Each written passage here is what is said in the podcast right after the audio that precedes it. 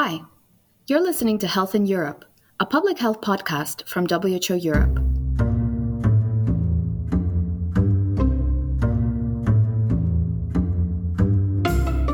This episode is about childhood obesity and ways to tackle this health threat. Your hosts are Aleksandra Olson and Igor Kryuchkov.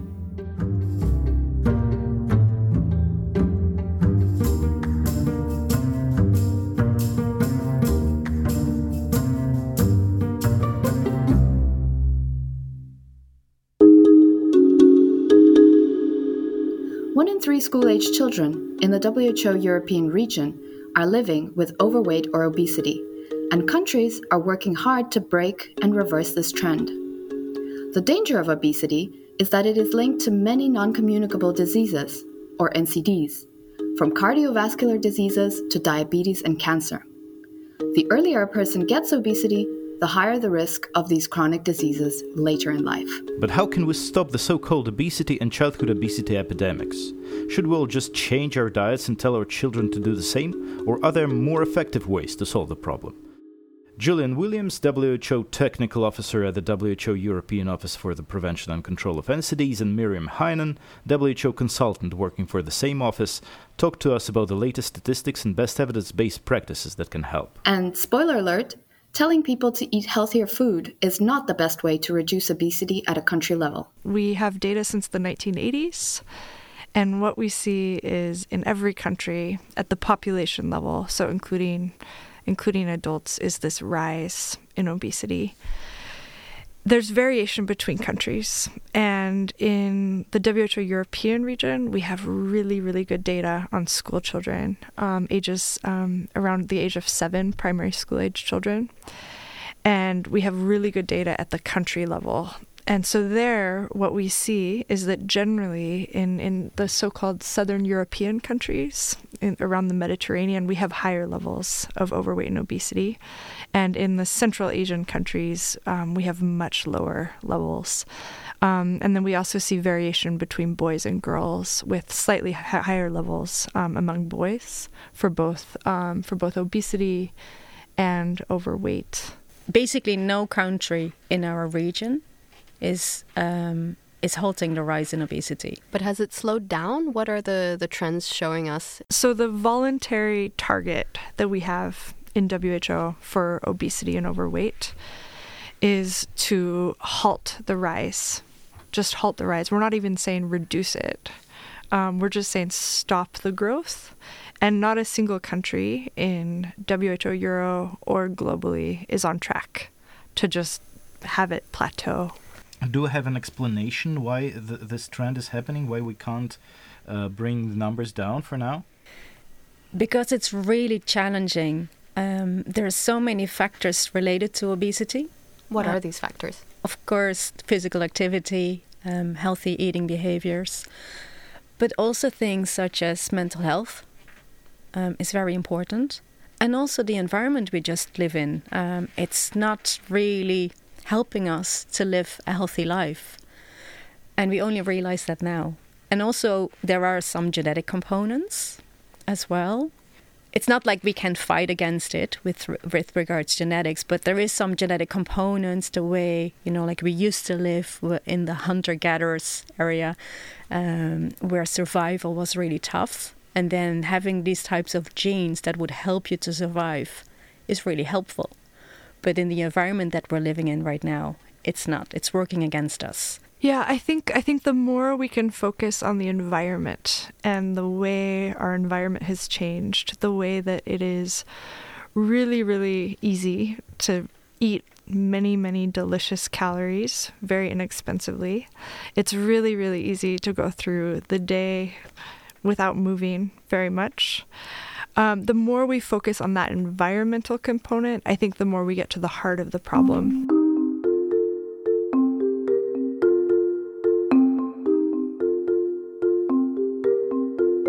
People do need help and support in order to to tackle the obesity epidemic. It can't just be if we all individually decide to be more healthy, right?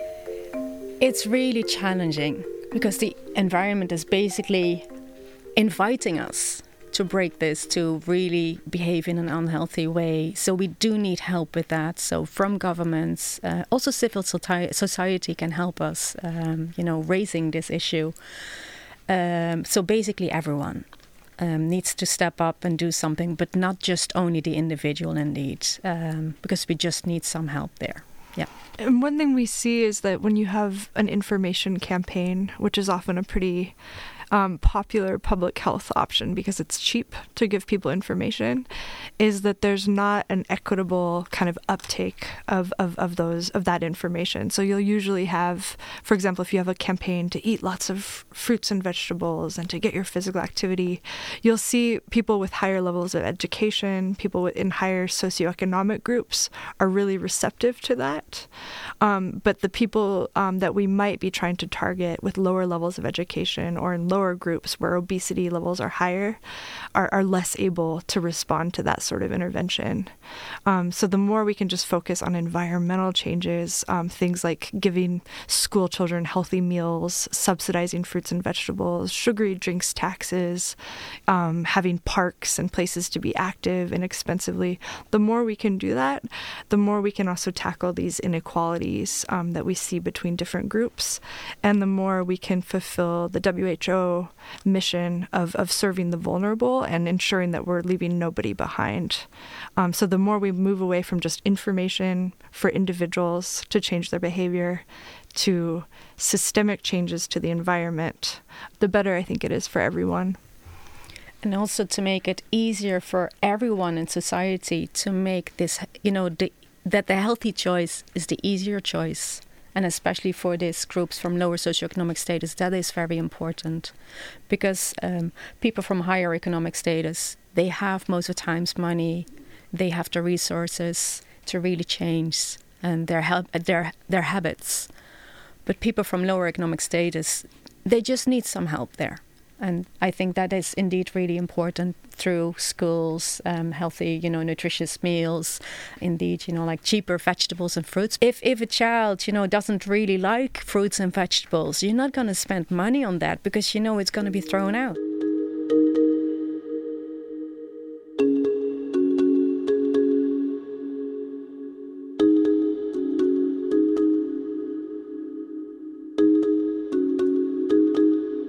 The COVID 19 pandemic, that remains a challenge for health all over the world, has made the situation with obesity and overweight even worse. Julianne says that the negative effect is seen at multiple levels. Uh, but what, what we found with COVID is that there were problems for, for the for the problem of obesity and overweight on a few different levels. So one of those is that, for example, for children, if if school if, if school attendance was interrupted, they didn't get those health conferring benefits of schools. So the physical education classes, the school meals you might get, the active travel to and from school, that all kind of stopped.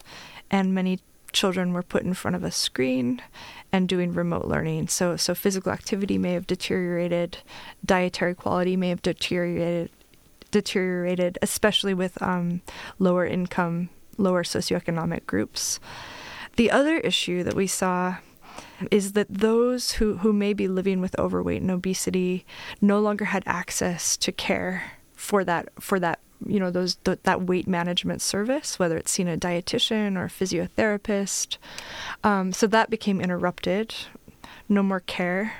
Um, and the third kind of issue that came up with the COVID was just that those who did contract COVID, who were living with overweight and obesity, had much more serious outcomes from COVID. So, so they were likelier to be admitted to the um, intensive care unit, um, and they were likelier to have um, mortality from from from COVID nineteen. Um, so, really, paradoxically, this infectious disease taught us really sobering lessons, and that in some ways, if if we had managed to get the levels of overweight and obesity in countries lower earlier on, then maybe the um, the deaths that we saw from COVID nineteen might not have been as high. For Mirjam, the data we have now on childhood obesity looks worrying, but at the same time, this data can help us find the correct ways to tackle harm inflicted by COVID 19 and overcome a position of the industry that produces and aggressively advertises food high in trans fats and sugars. Um, we're currently collecting data in our own childhood obesity surveillance initiative, and it's really on behavior. So, have behaviors changed in children, on eating behaviors, physical activity. Um, and also, some of this is also connected then um, um, to weight and height, so to BMI. Um, so, hopefully, we can see what is happening and also compare it to before COVID, the data. But we also um, already saw, for example, from the United Kingdom, from UK, there has already already been some um, BMI measurements done in children, and there we saw an increase during COVID. Quite a sharp increase, so it was a bit worrying. Which uh, is it? All the countries of the region that participate in, in this surveillance survey? Um, in um, Childhood Obesity Surveillance Initiative, or COSI, that's how we call it. We have 45 countries that are now part of this network, and we did invite them all to participate in this um, data collection that includes um, data on co- uh, on COVID. But not all countries are able to collect this year, but definitely 30 countries, I think, and maybe even more. Do we have a kind of a, a, an understanding what should be done to uh, to get out of this trend?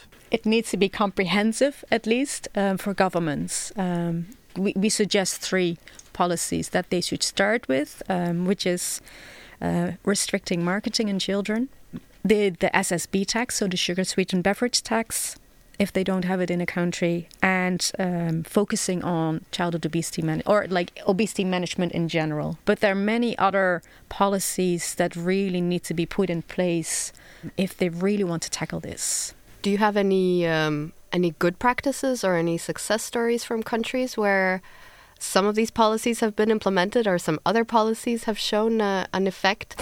Some really, really good examples, for example, around marketing, um, have been seen. We've seen successful sugary drinks taxes in what nearly a dozen countries in the region now, but fierce, fierce pushback from industry on those. And we haven't seen yet a strategy where all of the policies have come together to successfully lead to a halt in the rise in obesity. One thing that, that wasn't mentioned earlier that also is really important and often overlooked um, with obesity and overweight is actually breastfeeding. So, WHO recommends that babies are exclusively breastfed, receiving nothing but breast milk for the first six months of life, um, and then breastfed for up to two years and beyond, alongside appropriate complementary feeding. And we know that this has loads of benefits for the mothers protection against ovarian and breast cancer, but also for children. Um, it protects against obesity and overweight later in life. Um, and I think this is this is an area that often gets overlooked, and also the fact that the WHO European region, of the six regions, it has the lowest levels of, of exclusive breastfeeding at six months.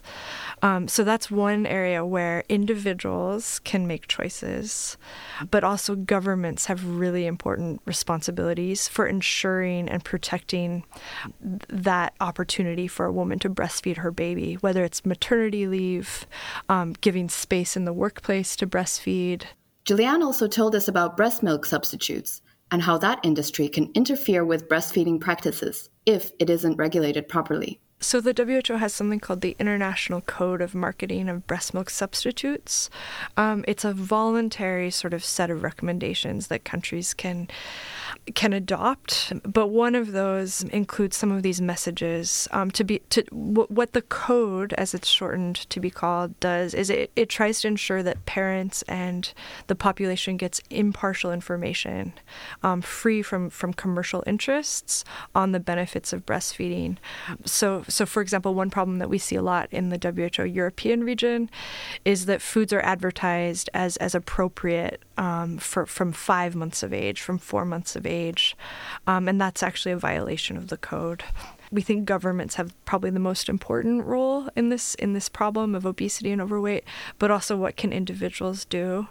And since we're talking about children and and and, and some of us have families, I think we can also think about just the environments that we're creating. So also so the school environment is often regulated, but in our home environments, accessible fruits, accessible vegetables, opportunities for physical activity, um, I think limitations sometimes on the screen time Sleep is really important. And very importantly, parents are very important role models. So they have to do the same thing as well, ideally, to help the children to adopt. Because if they see the parents do eat fruits and vegetables, they're automatically more inclined to do so themselves. So that's really, really important. Um, we see that in many fruits and vegetables uh, pro- projects and programs that are really effective. If they have good role models at home, if, and also teachers at schools, they're really more inclined to do so themselves. And if they develop that habit then at an early age, again, it will track into adulthood and they will keep continuing doing that. So it's, it's very important too.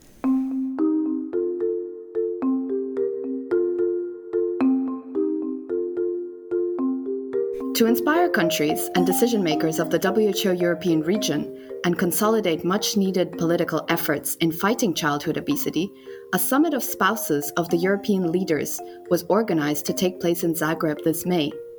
The participants are creating a high level network that can change people's lives in the region for the better.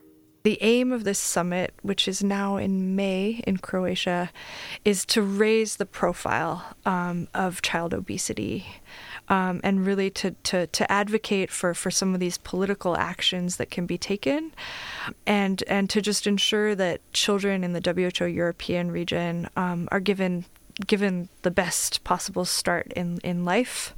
Um, so so really trying to use this influential platform in order to to to get more attention, I think, for many of the existing ongoing WHO recommendations. WHO published its European Obesity Report in 2022. It showed that 60% of adults and 1 in 3 children in the WHO European region are living with overweight and obesity. The summit that Julianne mentioned is a great opportunity to follow up from the report and create a high level network that can change people's lives for the better and give our children a healthier future.